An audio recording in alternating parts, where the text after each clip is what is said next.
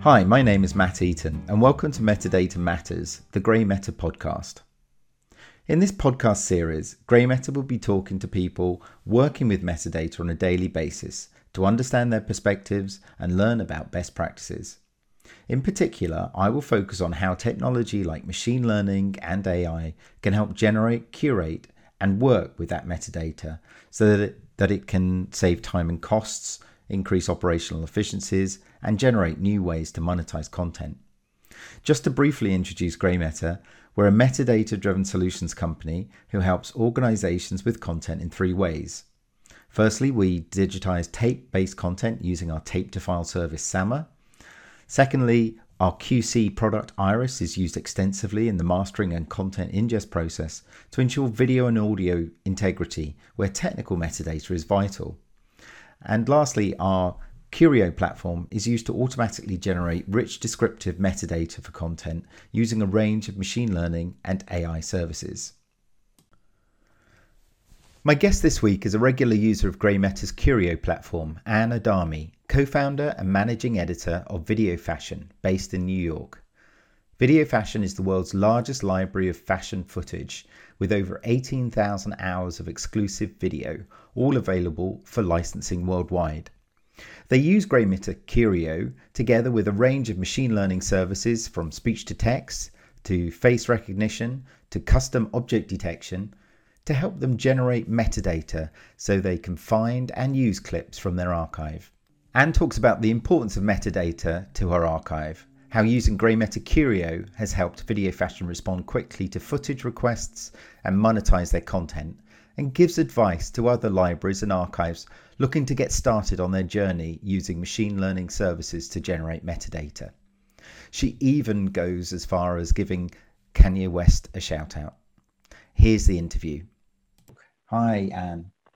Hi, Matt. It's so nice to reach across the Atlantic and speak with you today.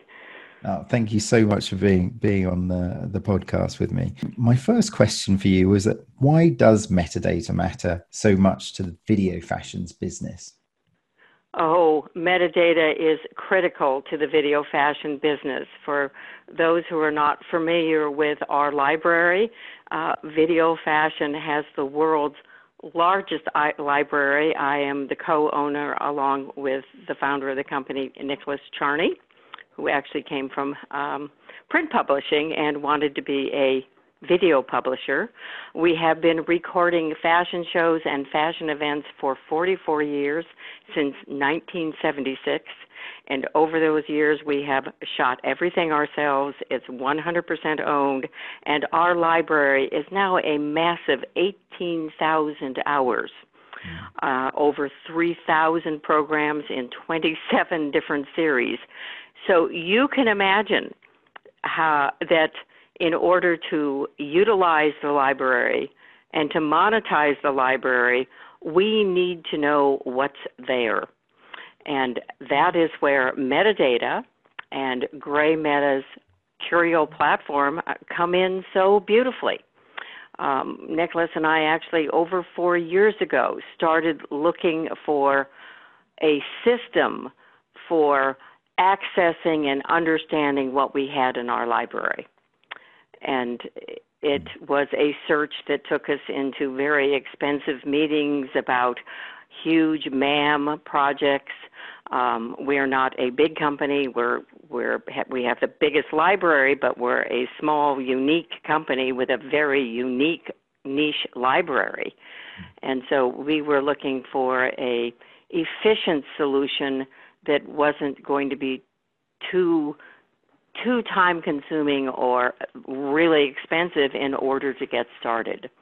And we were delighted to find that artificial intelligence uh, was being developed and that there was a way to take the proxies of our three thousand programs and put them on a platform and make them accessible. It was literally a move from analog to digital and then from digital to the cloud in order to access what we had. And it's an absolutely exciting process and one of the most important things we've ever done with a business.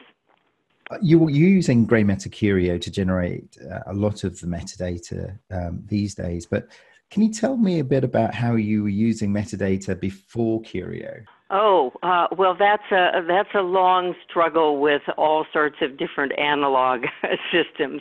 Uh, when the company started, literally, uh, we had a Selectromatic uh, I B M typewriter ah. that could, you know, do the same letters over and over again to the designers, and you just enter in the new name, dear Chanel, dear Louis Vuitton.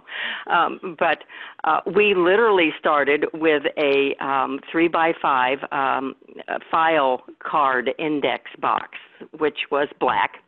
So we called it the black box, and then from there we moved to typing up those index cards with every program that we produced.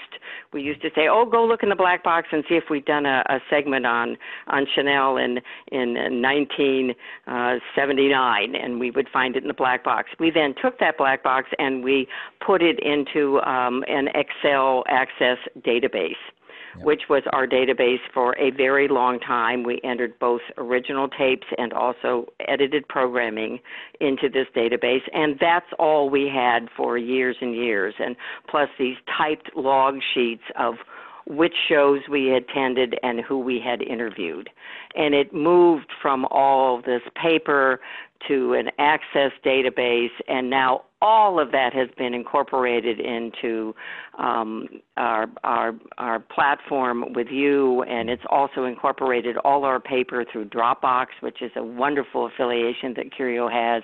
Mm. It's really opened up the archives, but mm. it, it's not just finding the analog to digital and knowing what's there um, from a paperwork point of view.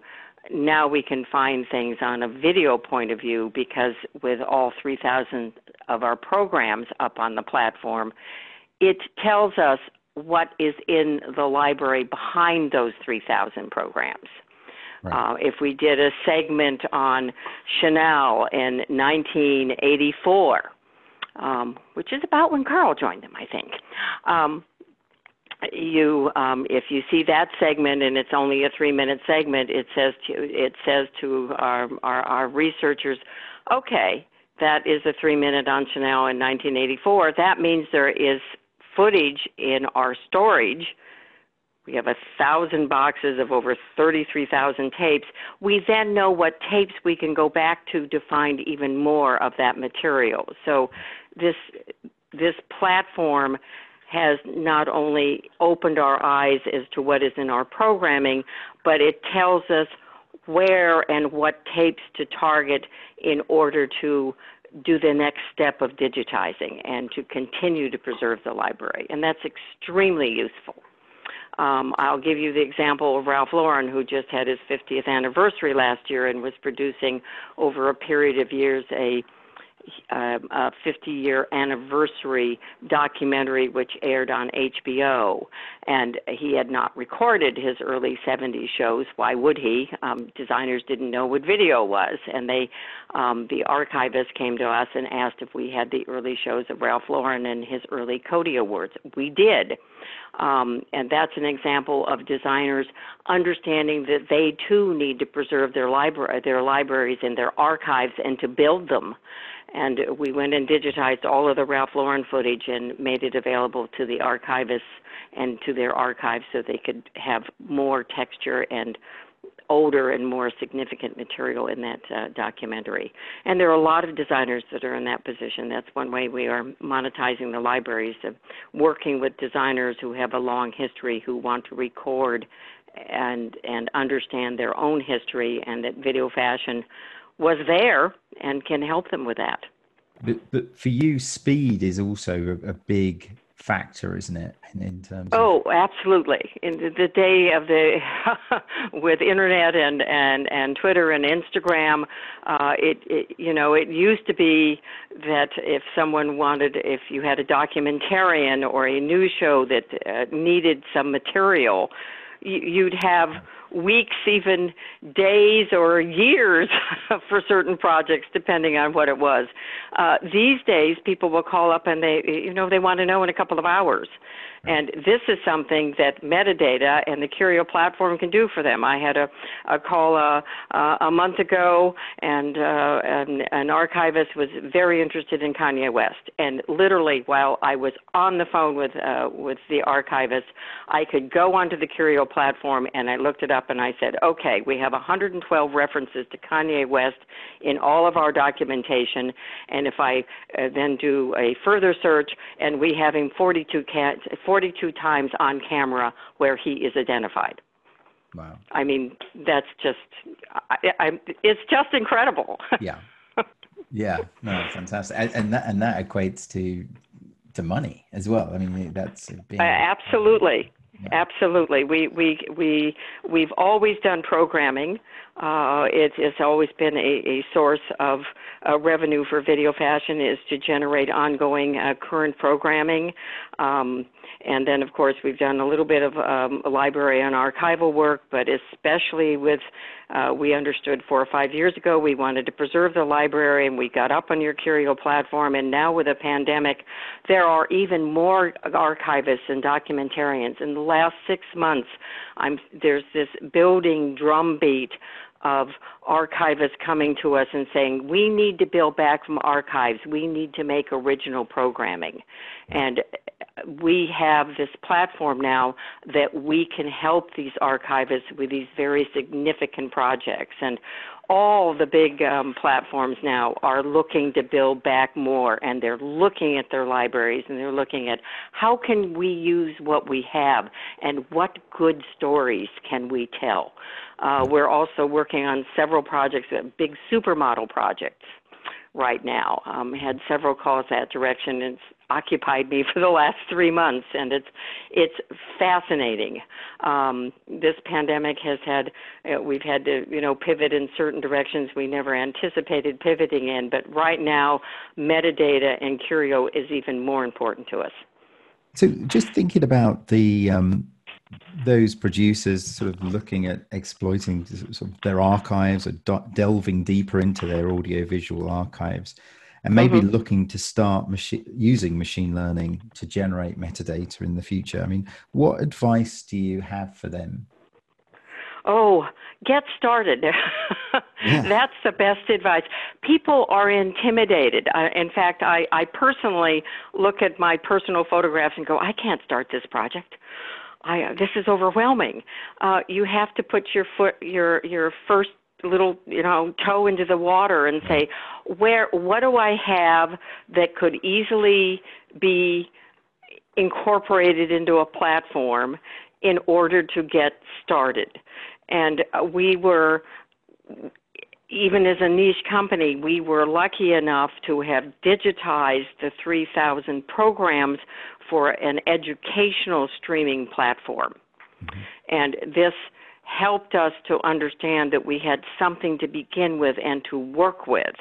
And then when you um, moved into Adobe and Dropbox as uh, partners, uh, we can now move all our paperwork into the platform and actually read our scripts, and I do screen captures and send them immediately to people to look at what kind of video and images we can give them.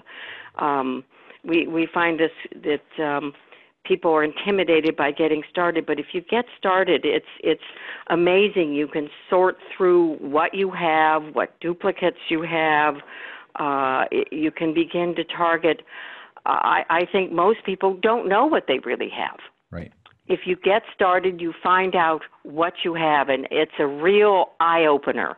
I can, you know, even though I've been with the company from the very beginning, and I know this forty-four-year history, and I have a certain amount of, you know, mental um, history about it that is just, you know, my own personal experiences, it's not the same as knowing what you really have, and your perception of what you have can be very different than what is really there.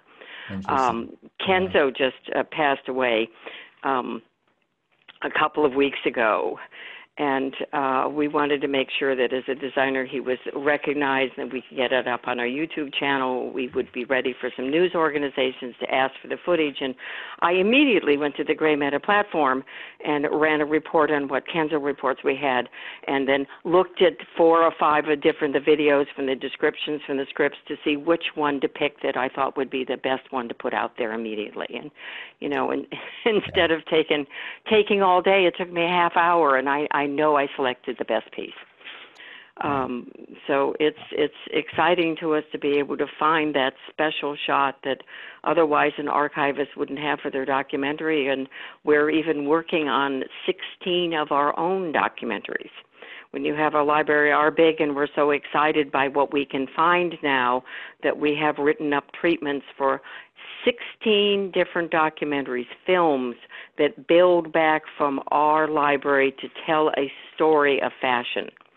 Uh, one luckily was on supermodels, so I've been able to help these um, archivists on their supermodel projects, but there are also wonderful stories on all the uh, black designers and models of diversity over all the years. This is a, a big issue now um, worldwide as well as in the United States, that Black Lives Matter, and it's we're very pleased that we have done so much wonderful recording of all these talented people of color for years and years, and to be asked to find them now and to have them come to light is, is really exciting.